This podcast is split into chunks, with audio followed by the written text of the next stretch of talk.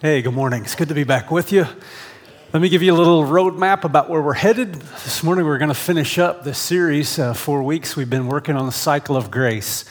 One last tip of the hat to Pastor Trevor Hudson, who I heard present the material that originally uh, came from the uh, research of uh, Frank Lake and Emil Brunner many years ago uh, as they recognized the, the, challenges that were faced by um, uh, missionaries as they were going out into the field and then encountering the struggle and, and, and, and, and, and having difficulty maintaining that passion. And, and so they dug into the life of Jesus to find what was it that enabled Jesus to, to go start to finish in his ministry and never seem to um, lose that passion, that energy, that momentum. And so that's what we've been working on. We hopefully have gotten a concept of the idea that uh, this cycle of grace is the way God designed it to work. We started by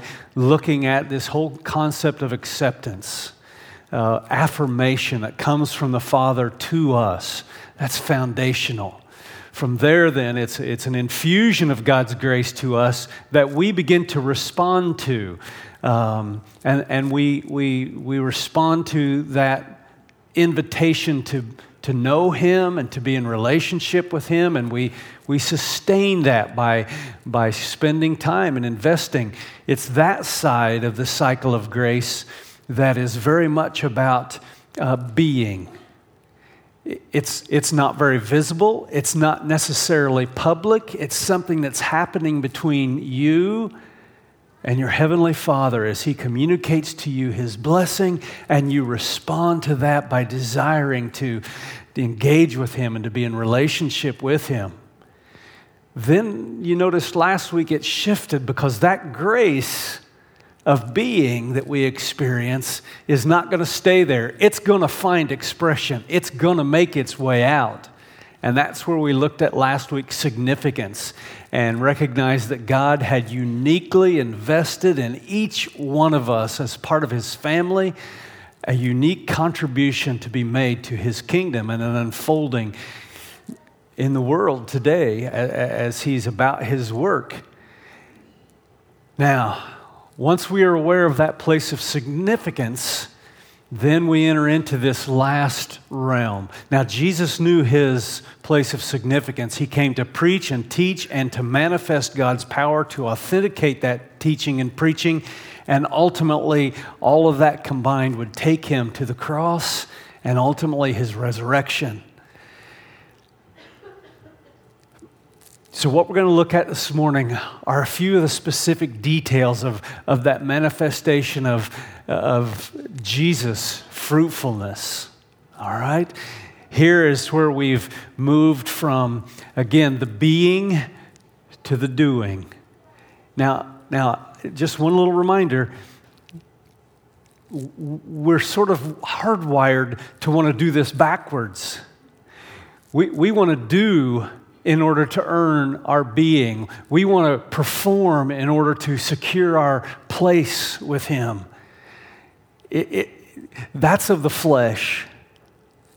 It needs to be operating the other way around that we start with our being and right relationship with Him, and that being will produce the doing. That is the flow of the Spirit. All right? So you have your being, your relationship with God intact. You're aware of His pleasure, His love for you.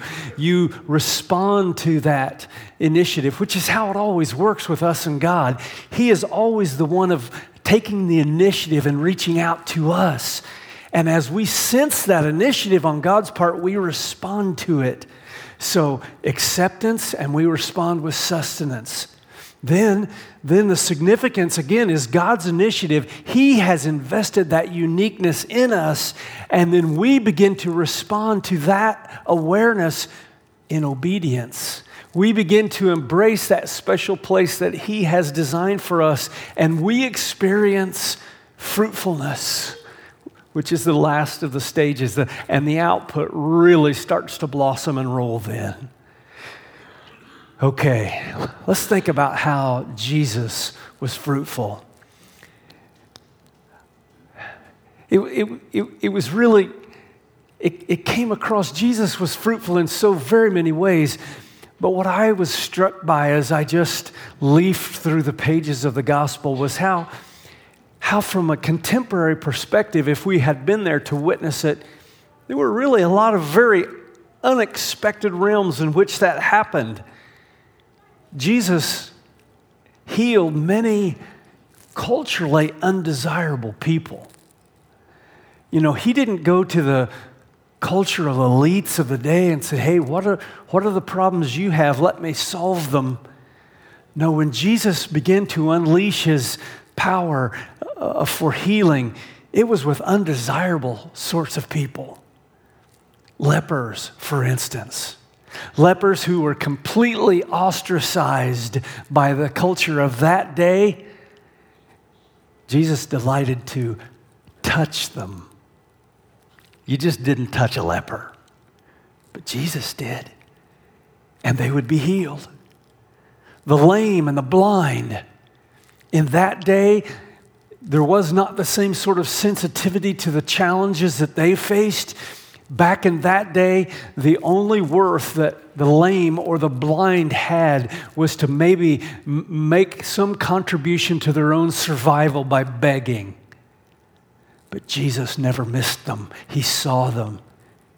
He saw that they could, could walk again, that they could see. Unexpected.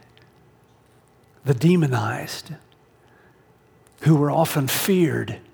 For instance, the legion, you remember, who had become so intimidating that finally he fled and lived among the tombs. They couldn't even bind him and keep him under control. He lived among the tombs, uh, scared to death they were of him.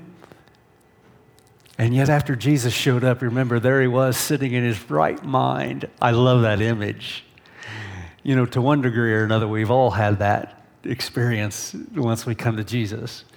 We are in our right mind like we've never known our right mind. the demonized, scared people. There was a woman that the doctors couldn't help. Remember? 12 long years. She'd spent everything she had trying to find healing through the means of humanity, the doctors. So desperate she was that she thought if I could just sneak through the crowd and touch the hem of his garment. Very unexpected. But Jesus knew that flow of power that had left him and affirmed her faith. She was healed. Incredible moment. How about the man who had been abandoned for years and years and years by the pool of proverbial stirring waters? Jesus asked him a great question. You remember? Do you want to get well? Do you want to get well? I wonder if he doesn't ask us that question sometimes. Are you content in the brokenness that you're continuing to experience and that is dominating your life because it's known and it's comfortable in spite of its dysfunction? If you put your faith in me, this can all be different.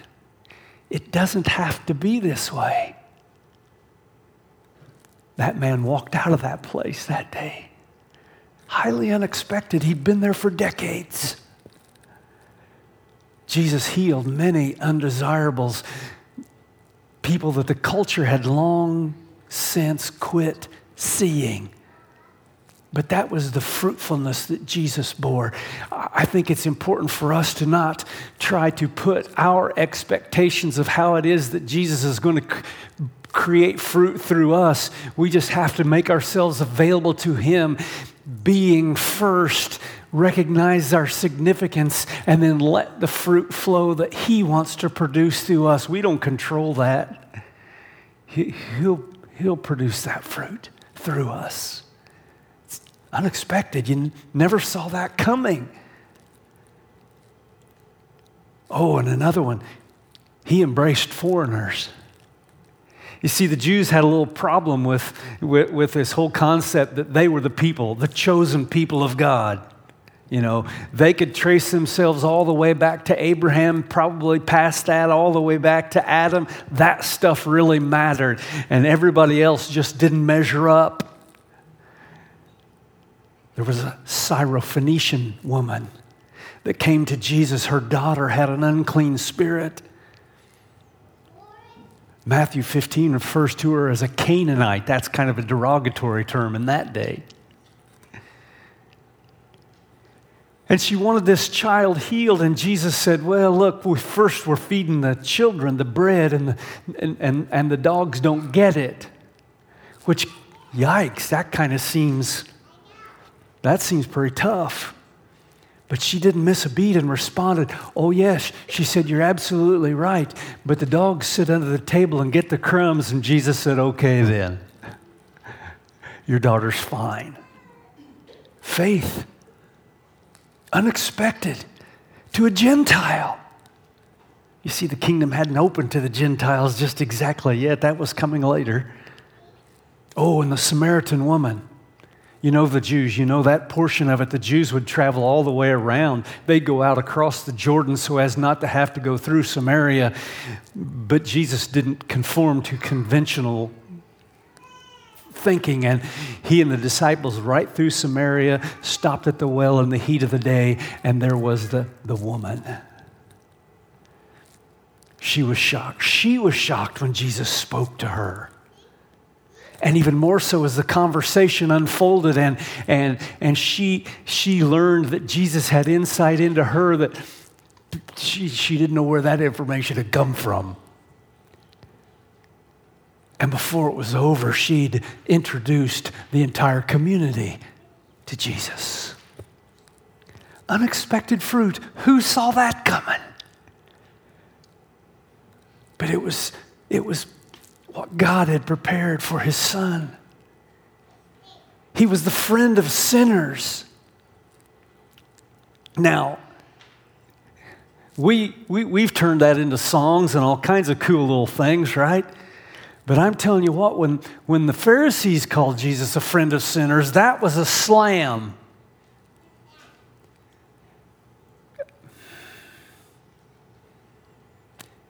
Jesus wore it as a badge of honor.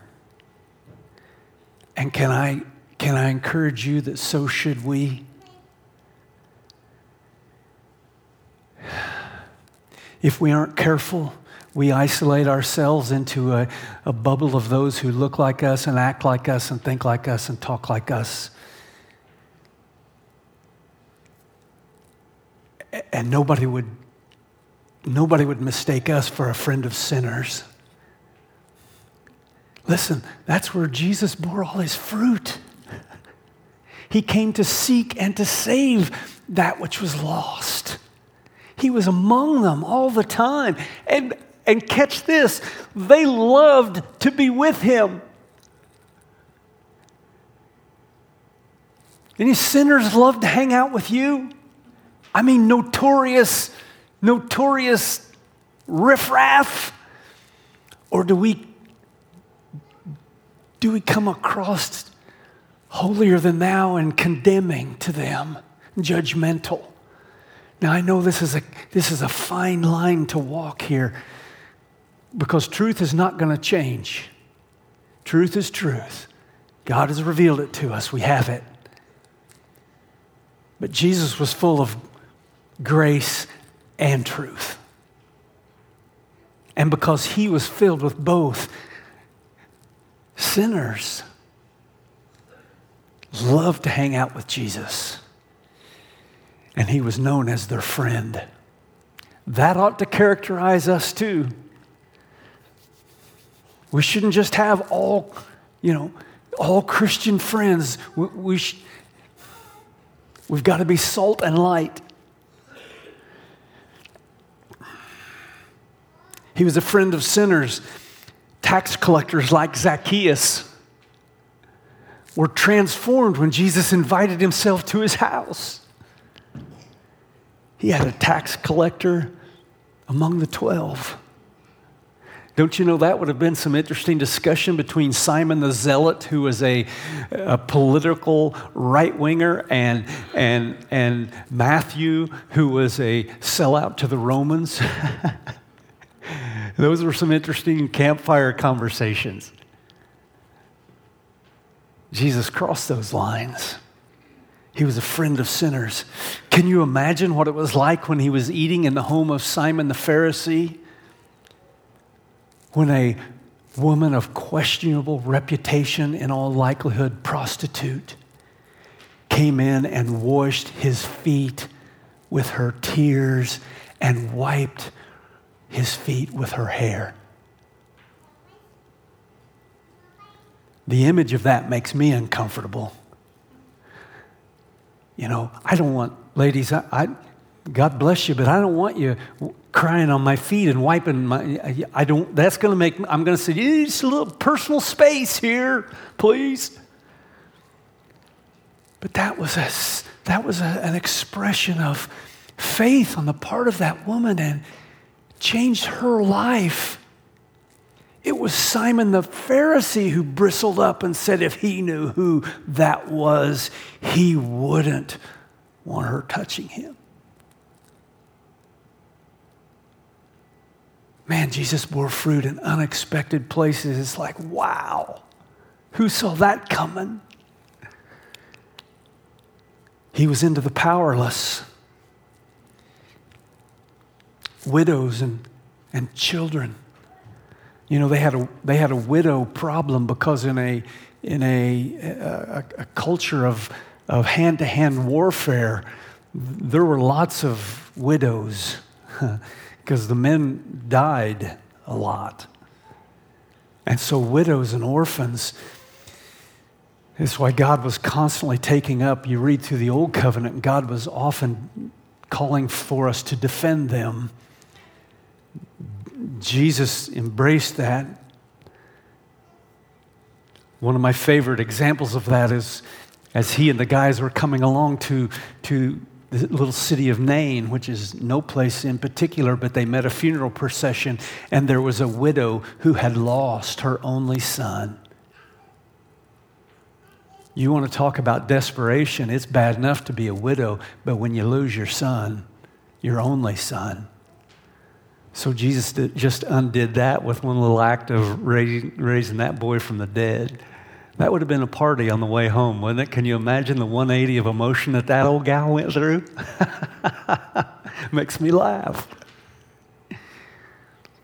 The powerless, Jesus embraced.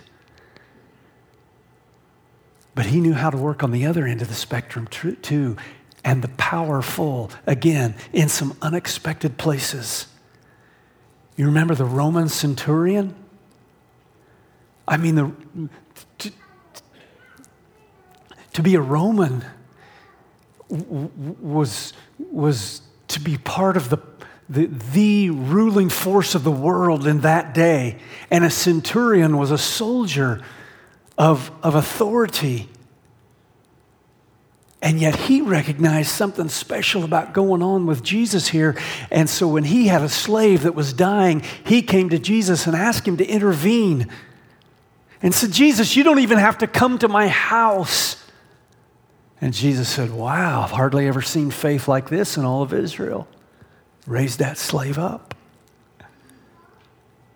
The powerful encountered Jesus as well. Oh, and the synagogue official's daughter. You know, this is fairly early, Mark chapter 5, but Jesus had already irritated the synagogue leaders. And yet, when push came to shove, this synagogue leader, Jairus, whose daughter was dying and ultimately did die before Jesus got there, he was willing to seek Jesus out because he knew what was going on. Jesus healed that man's daughter. Even the Pharisees or some of them. Remember Nicodemus in John chapter 3 came to Jesus asking questions. He was interested, and Jesus engaged him in conversation. We don't know exactly when it happened, but by the time we get to the end of Jesus' ministry, And once Jesus had died, Nicodemus, along with Joseph of Arimathea, came and sought the body. Nicodemus has, had gone all in with Jesus, he was committed. You see, it wasn't just the powerless, but it was the powerful that encountered Jesus as well. Pharisees. Jesus didn't always hammer on the Pharisees, by the way. Sometimes we get that impression. No, early on, Jesus continued to try to engage them. Some of his best told or best remembered stories, he was trying to reach the Pharisees with those stories. The story of the Good Samaritan was an attempt to help the Pharisees see their own self righteousness. The, the, the, the, lost coin, the lost sheep, the, the lost son, those were attempts to, to reach the Pharisees. Now, by the time before he was finished, he hammered on them pretty hard in Matthew, what, chapter 23. But that's pretty much it. The rest of the time, he was continuing to try to reach even the powerful. Jesus was fruitful, folks. And it flowed from his being in that right place with the Father. He had experienced God's declaration of acceptance more than once. He had responded to that invitation by sustaining that intimate connection with his Father. He knew his place of significance, and grace came flowing out through him in all kinds of fruit in unexpected places. Really didn't always see it coming, but oh, how diverse it was and how beautiful it was to witness. And the same should be true for us as well. As we are aware of God's initiative in our life as we have sensed His love and His pleasure in us, and we respond and we begin tending the intimacy of that relationship, and we're growing with Him. Again, most of the time, sight unseen, it's a very spiritual encounter between us and the Father, Son, and Holy Spirit as we've been invited into relationship with them. In the middle of that process, then we become aware hey, He has designed me to join Him in His unfolding kingdom. I've got a special part to play like nobody else. That's again God's initiative. He has placed that significant in us. We respond in obedience, and the fruitfulness begins to flow. May not be what you'd expected, not ever going to be under your control. We just respond in obedience, and God begins to honor Himself in our lives. Let me show you an example or some teaching of Jesus on this concept of fruitfulness in John chapter 15.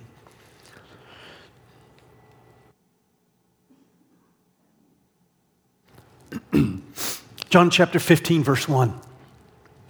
Jesus says, I am the true vine, and my Father is the vine dresser. Every branch in me that does not bear fruit, he takes away, and every branch that bears fruit, he prunes it so that it may bear more fruit. Listen for that little description there more fruit or much fruit. It recurs.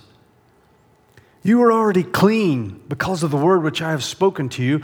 Abide in me, and I in you, as the branch cannot bear fruit of itself unless it abides in the vine, so neither can you unless you abide in me. I am the vine, you are the branches. He who abides in me, and I in him, he bears much fruit, for apart from me, you can do nothing. If anyone does not abide in me, he is thrown away as a branch and dries up, and they gather them and cast them into the fire, and they are burned. If you abide in me and my words abide in you, ask whatever you wish and it will be done for you. My Father is glorified by this, that you bear much fruit and so prove to be my disciples. I want to make about five points out of that to you, show you a couple of images out of the Old Testament that will, will add further support, and we're going to wrap this cycle of grace up. Out of John chapter 15, first of all, I want you to see that fruit bearing is not optional. It's not like we get to decide uh, uh, uh, uh, to, to pick and choose out of this cycle of grace and say, well, yeah, I like that acceptance thing, and I might even be willing to, you know, invest a little energy in, in the relationship with him. And, ooh, that significance thing sounds kind of cool, but I don't know if I'm all in on this bearing of fruit, especially if it's unexpected and I'm not in control of how that looks. It's not really optional. It's it's who we are. As we tend our being in Him, the doing is naturally going to flow. If it's not happening, something's not working right. It's inevitable that we're going to be fruitful. Secondly, I want you to see that we should expect pruning for maximum production. It seems that plants have a tendency to invest resources in, into growth that never going to produce any fruit. Jesus uses that image to say, hey, look, even us, we're going to need some occasional pruning. That we are going to allow things to develop in our lives that are going to consume resources about who we are, going to consume energies and, and passions and, and effort. But if it's not going to produce kingdom fruit, Jesus says once in a while, the vine dresser is coming in and he's going to lop some of that off. We should be expecting that. We should be watching that. We should welcome that. May may sometimes be um, uh, perceived by us as loss. When the Lord comes in and says, Hey, you're investing a lot of time and energy into that, and it's not producing anything for what I've designed you for. We need to let that go. It's not even necessarily a bad thing. It's just, it's just an allocation of resources that you don't really have place for in your life, we need to let that go. It's just dead space. Pruning will happen for maximum production because when we when we eh, embrace that, when we receive that from the Father, then more fruit can be born. Fruit bearing, third, I want you to see, requires connection to the vine. Between verses 4 and 7, you can look at this later and, and fact check me if you'd like to. The word abide occurs seven times. This whole notion of fruit bearing, if it's going to work the way it's supposed to, we are going to have to abide in the vine. Now, I'm not the sharpest knife in the drawer, but I know if I, uh, you say I'm out in my garden and I'm trying to get my tomato vines to stay inside the big hoops that I've got for them, and sometimes I'm a little negligent to get out there in time, and one of them's gone wild, and I'm trying to get that tomato vine back in there to get it to stay where I want it to stay. If it snaps off, that's done. Isn't no salvaging that branch. It, it is not going to bear any fruit. I'll not see a tomato on that branch because it has to abide in the vine. Hopefully, you're, you're tracking with me now because what that ought to do is take us back to I got to tend my being.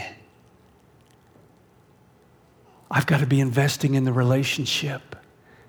I've got to be regularly hanging out with Jesus. I got to be with him. That, that was what served as the foundation for all that was coming down the road and in and through the lives of the disciples was they were with him. They were with him. We need to be pursuing that same sort of concept today. You know, we've even got it better than they did. We, we, don't always acknowledge that. But Jesus was only in one place at one time ever when he was here on this earth, right? He was confined to that human body. Now we have the Holy Spirit. Every single one of us can be with him all the time, anywhere, as much as we'd like. That's abiding. It's just a matter of, of, of shutting down the racket, the noise, the commotion, the distractions, and just say, Father, I'm here. And you are the focus of my attention. I want to be with you. And just opening yourself up to that kind of interaction, that intimacy with Him, to abide with Him, to remain with Him. And, and to rest there. That's the being component that will create the flow of doing. Sometimes we want to secure our being by doing. That's the flesh. No, start with the being. Let the doing flow out of the being. Abide in Him. It's vital to fruit production. There's no, there's no fruit bearing without it. Apart from Him, we'll do nothing. Now, we can give intellectual assent to that truth, but I'm telling you what, an awful lot of times our lives are saying we don't really believe that.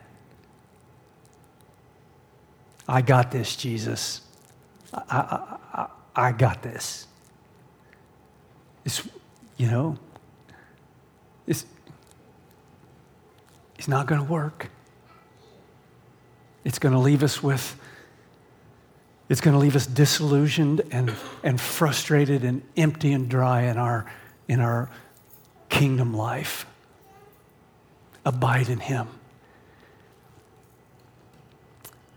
Maximum fruit.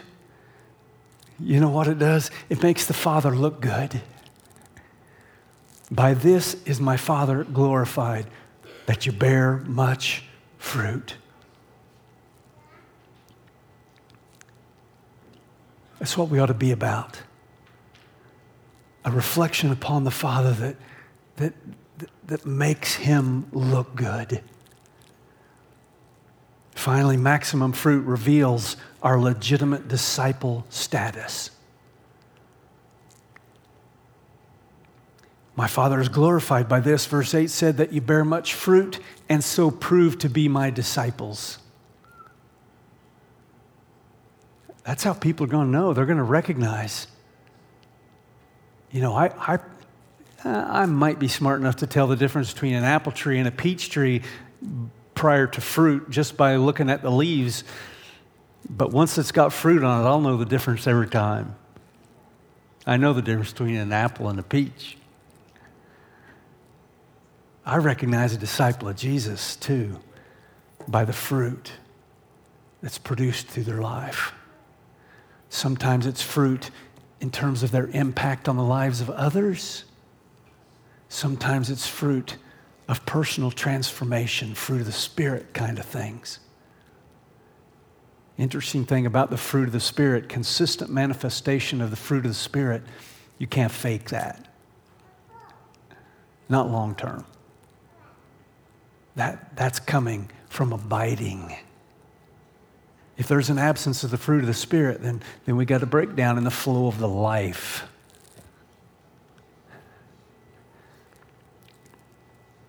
If you'll read your Gospels, you'll find that fruit bearing over and over again was critical to identification of genuine followers of Jesus. Wheat and the tares. It was when, it was when they grew up and the wheat heads sprouted, all of a sudden, then they knew there was a problem because the tares and the wheat had different fruit. He wants us to bear much fruit. It is His plan. It always has been. It's the imagery that's throughout God's Word. I bet you'll remember this one. Psalm 1 1 to 3 says, How blessed is the man who does not walk in the counsel of the wicked, nor stand in the path of sinners, nor sit in the seat of scoffers. But his delight is in the law of the Lord, and in his law he meditates day and night. He will be like a tree firmly planted by streams of water, which yields its fruit in its season. Its leaf does not wither, and in whatever he does, he prospers when I have a sense that my leaves are withering and there's been a, a, a, an absence of fruit, I know something's not right. Something, something is out of adjustment and needs tended. I've gotten distracted.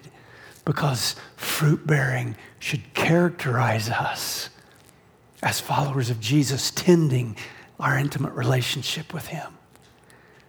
Jeremiah 17, 7 and 8 says it this way Blessed is the man who trusts in the Lord and whose trust is the Lord, for he will be like a tree planted by the water that extends its root by a stream, and he will not fear when the heat comes but its leaves will be green, and it will not be anxious in a year of drought, nor cease to yield fruit. You see, it'll, def- it'll defy explanation. You and I will defy explanation when everything is caving around us, the, the equivalent of a drought. Man, we're still green and bearing fruit because we've got our roots sunk into something that they're unaware of. You Remember, I made the distinction of being is often private and unseen, tending your intimacy with Father, Son, and Holy Spirit, but it's going to have undeniable impact on your experience of life. Oh, and the other beautiful thing about this is there, there is no, there is no, a, this doesn't age out. This doesn't age out. Psalm 92 The righteous man will flourish like the palm tree. He will grow like a cedar in Lebanon, planted in the house of the Lord. They will flourish in the courts of our God. They will still yield fruit in old age. They will be full of sap and very green. Doesn't age out. Still going to yield fruit in old age, full of sap and very green.